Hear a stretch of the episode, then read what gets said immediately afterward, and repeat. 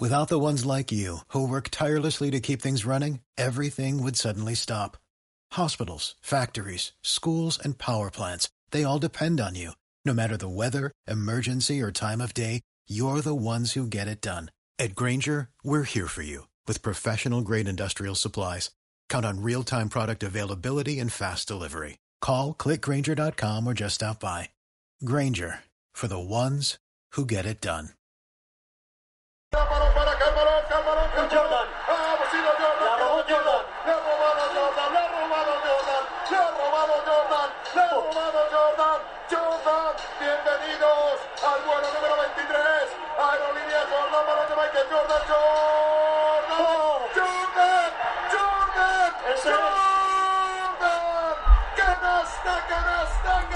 Hola, no me he vuelto loco. Es simplemente que voy a hacer un podcast hoy bastante especial en el que voy a intentar enlazar las 10 claves del éxito que dice en su libro Michael Jordan que le ayudó a alcanzar pues toda su fama. Si alguien no conoce a Michael Jordan es considerado y a nivel de datos y tanto a nivel de juego el mejor jugador de la historia de- del baloncesto de todos los tiempos. Probablemente el segundo pueda ser LeBron James, pero bueno. Lo que quería deciros es que vamos a analizar 10 claves de su éxito, de cómo él alcanzó la cima y estuvo ahí arriba mucho, mucho tiempo, qué 10 pretextos utilizó, qué 10 misivas, qué 10 premisas utilizó y cómo esas 10 premisas son fácilmente tras extrapolables al tema de las oposiciones. Lo que habéis escuchado al principio es la final de 1998 de Chicago, en la que Jordan, su equipo, los Chicago Bulls, gana, gana el campeonato de la NBA. Y gana el campeonato de NBA de, de una manera apoteósica, de una manera espectacular e increíble en el que él hace los últimos puntos, roba un balón, eh, se la juega dos o tres jugadas seguidas y, vamos, es espectacular.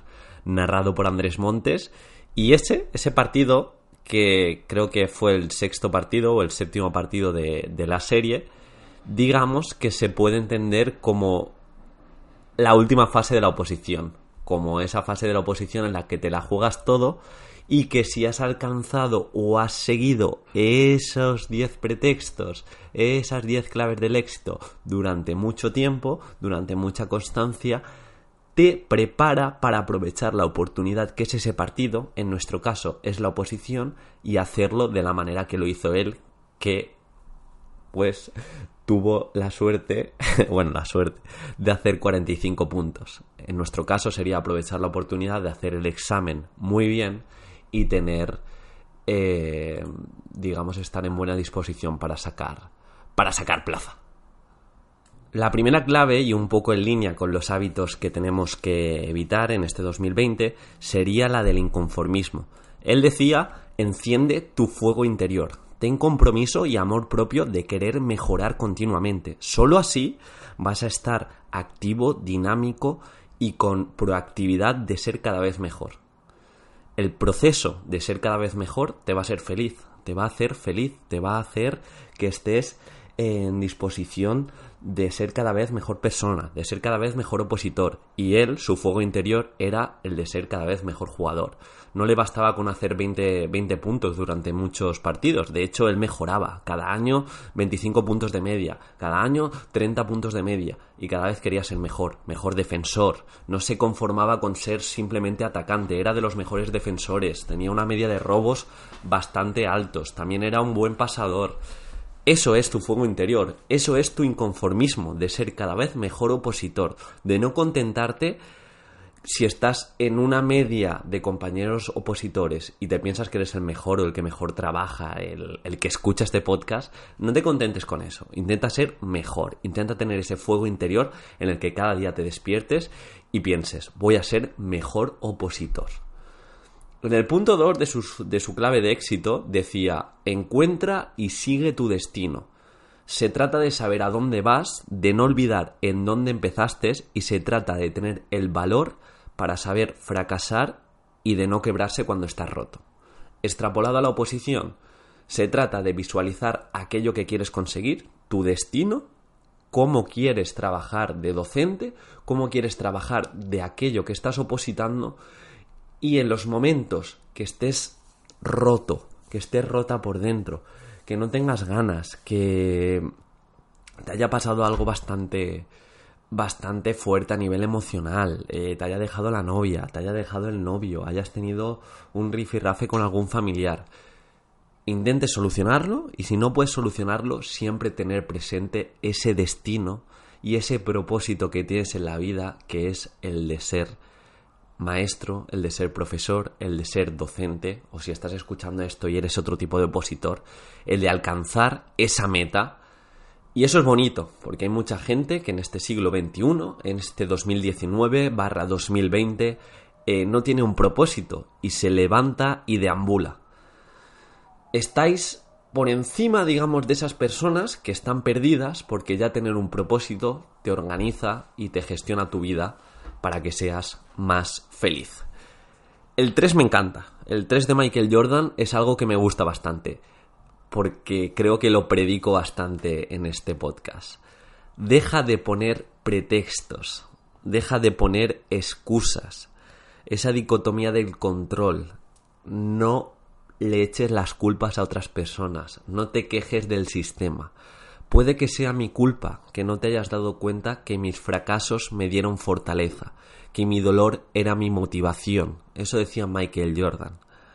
Si Michael Jordan lo decía, y tenía esa autorresponsabilidad de saber que si ha fallado es por su culpa y algo siempre puede hacer mejor, siempre se puede hacer alguna cosa mejor, pero para eso tienes que tener capacidad de autoevaluación. De cada semana sentarte y decir, ¿estoy haciendo todo lo que puedo para alcanzar mi objetivo?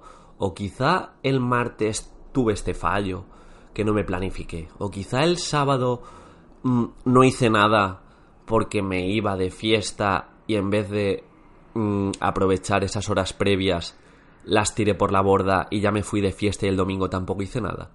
Tener esa capacidad de autoevaluarse, de no poner excusas, de en vez de encontrar problemas, no gastar tiempo en esos problemas, en esa parálisis por los problemas, sino ya cambiar la perspectiva y enfocarte en las soluciones de dichos problemas. Eso es una clave del éxito, una clave del éxito, perdona. Deja de poner pretextos, deja de poner excusas y encuentra soluciones. El 4. Es algo que no se ha hablado casi y este podcast no está orientado a ello. Distínguete de los demás. Quiero superar mi propio juego. Quiero aislarlo de los demás para demostrar que no he sido un jugador cualquiera. Quiero aportar recursos diferenciadores, quiero expresarme como nadie, para demostrar que no soy un opositor cualquiera. Tú no eres un opositor cualquiera, porque estás trabajando cada día en consonancia alcanzar tu objetivo y para alcanzar tu objetivo te tienen que recordar. Tienes que ofrecer esa fragancia de distinción constante y para ello tienes que pensar de manera diferente, atreverte de manera diferente, coger riesgos, ir hacia otro lugar en el que no va a ir todo el mundo, estar preparado para estar horas y horas de estudio, horas y horas de enfocarte en saber opositar, no simplemente en opositar como si fueras eh, un galgo que solo tiene como objetivo ir hacia adelante, ir hacia adelante. Quizá para ir hacia adelante primero tienes que estar en un sitio mucho tiempo y aprender a opositar. Y aquí está el símil, que desde mi experiencia me ayudó bastante a sacar tan buenas notas. En el gastar mucho tiempo al principio, de saber qué decir, cómo decirlo y practicar esa forma de decirlo para que mi mensaje llegue, no para pensar que mi mensaje es bueno y por tanto voy a sacar buena nota, sino experimentar que mi mensaje llegue al tribunal. Y eso es distinguirse de los demás. Quinto punto, tener una actitud positiva. Poquito que decir, poquito que decir aquí. Háblate bien, eso es ser diferente a los demás. Intenta ser positivo con aquello que propongas. Cambia esos de no voy a poder y si puedo. Eh, es posible que no esté preparado. ¿Y si estás preparado? ¿Y esa oportunidad que se va a presentar en forma de plaza la vas a adquirir?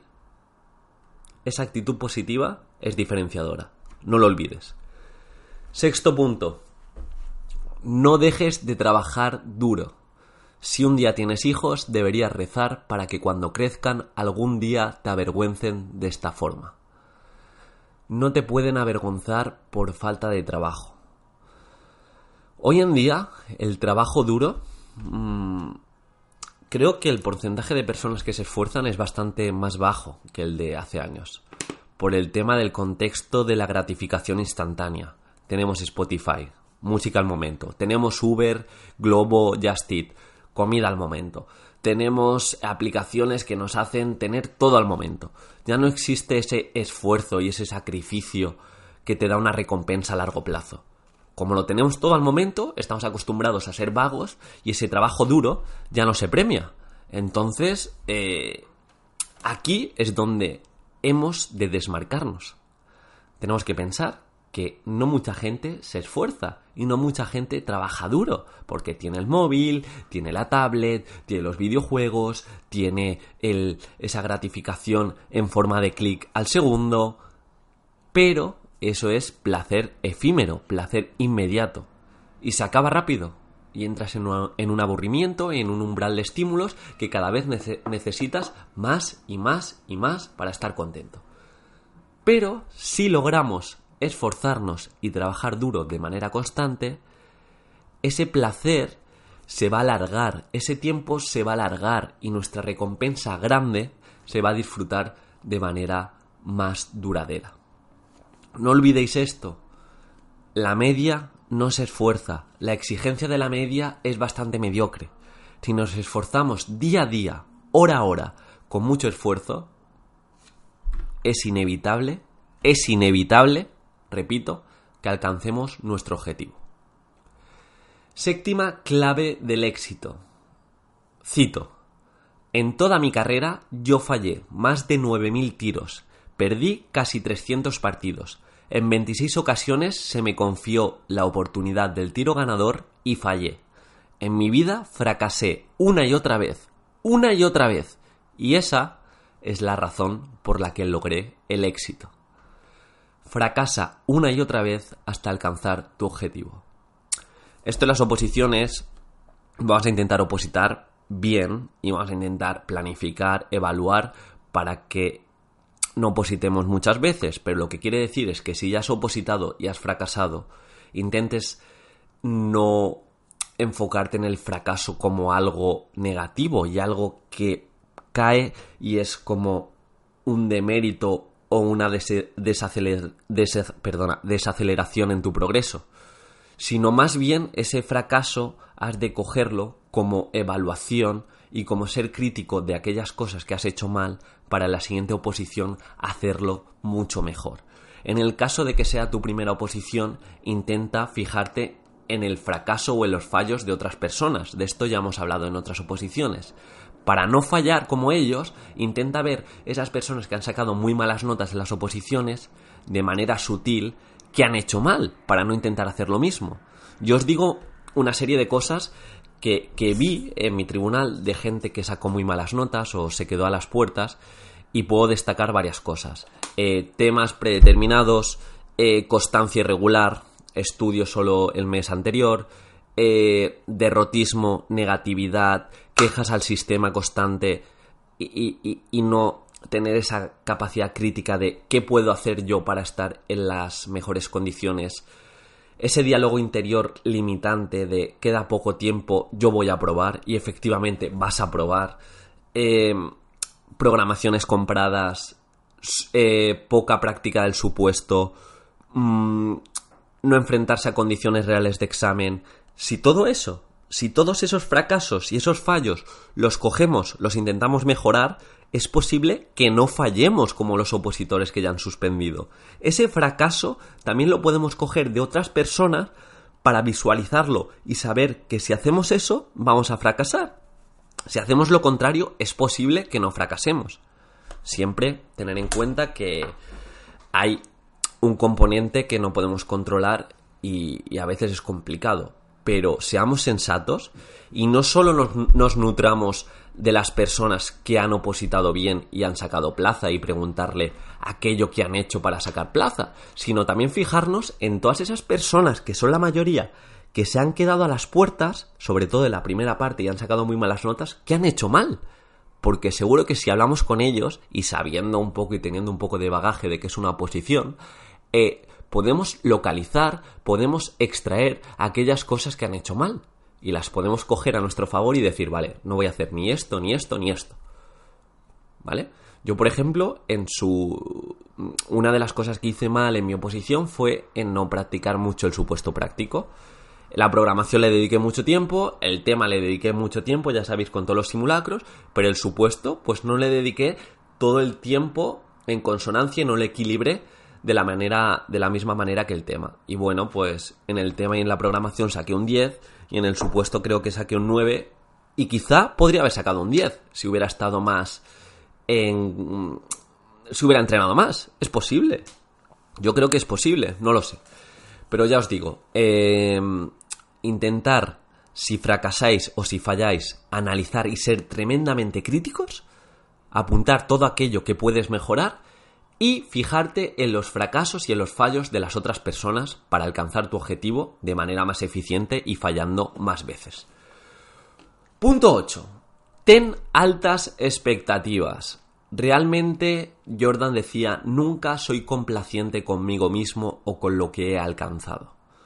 A mí esto en la vida, ya dejando al lado la oposición, desde que conocí a una de mis parejas, como si hubiera tenido 50 parejas, pero bueno, mi, mi anterior pareja, Em, pues me hizo darme cuenta de que yo valía más y que tenía que tener altas expectativas.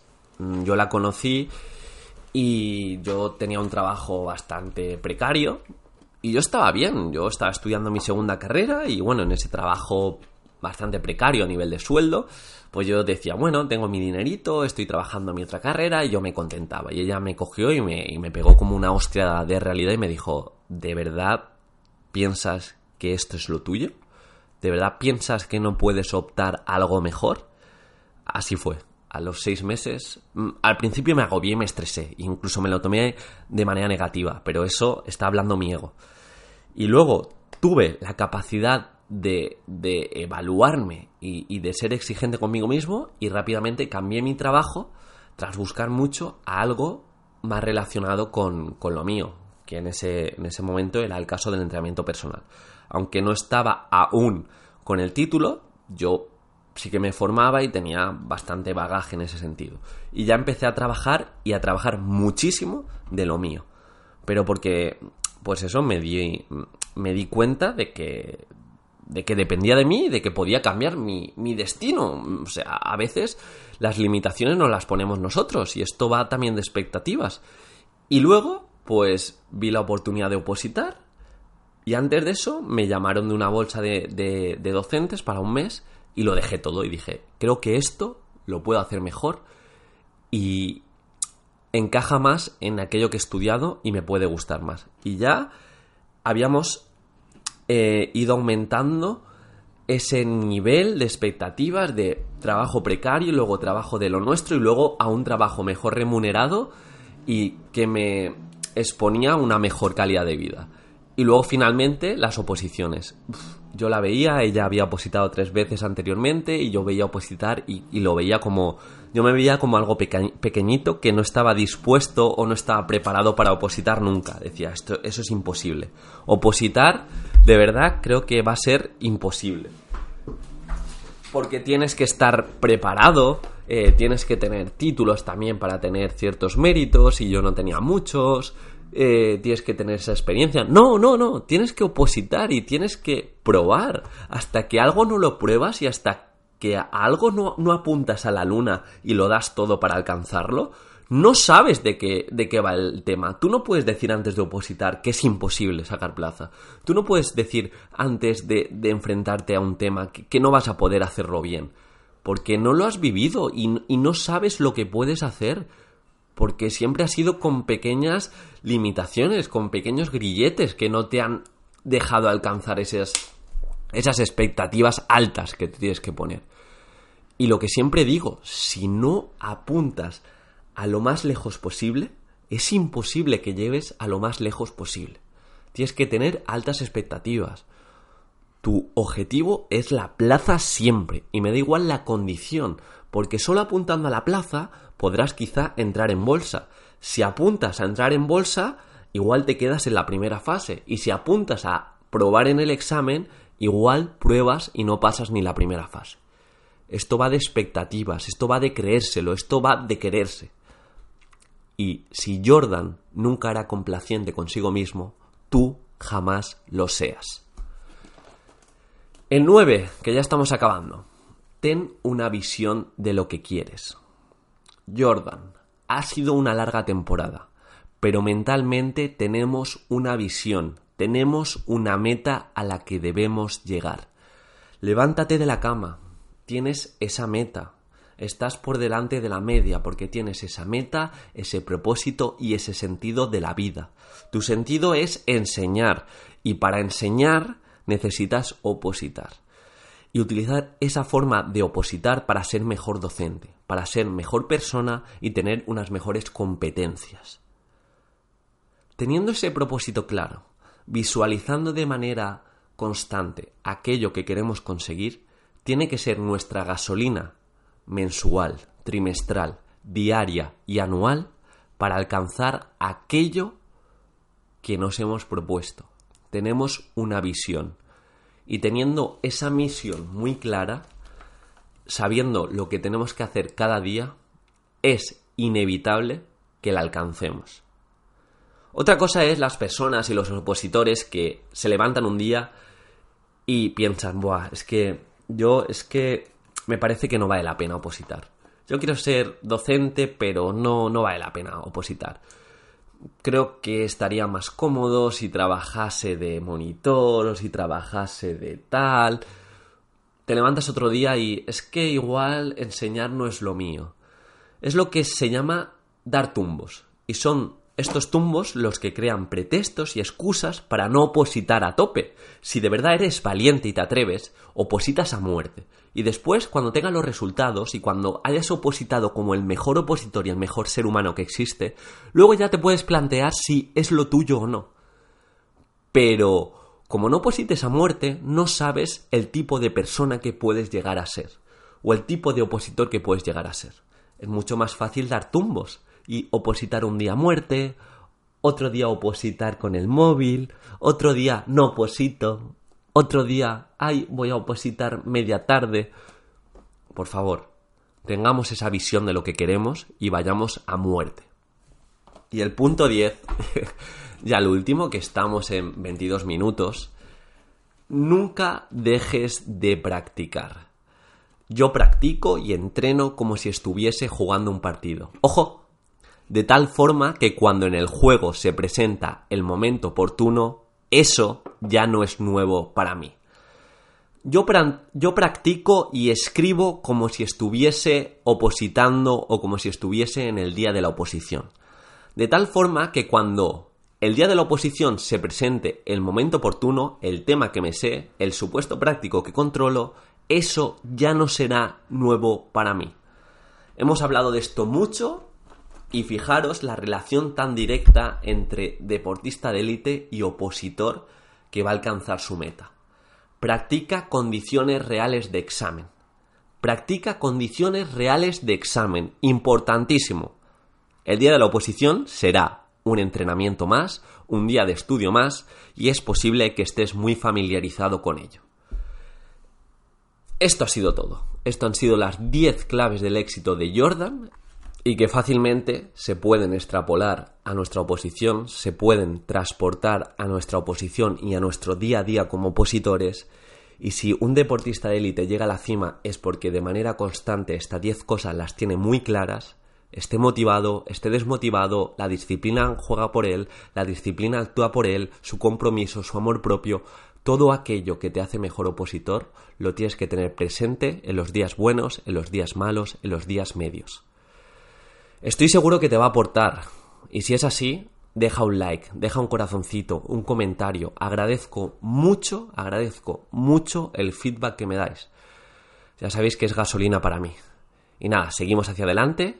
Sé el Michael Jordan de las oposiciones y házmelo saber que lo vas a ser. Un saludo.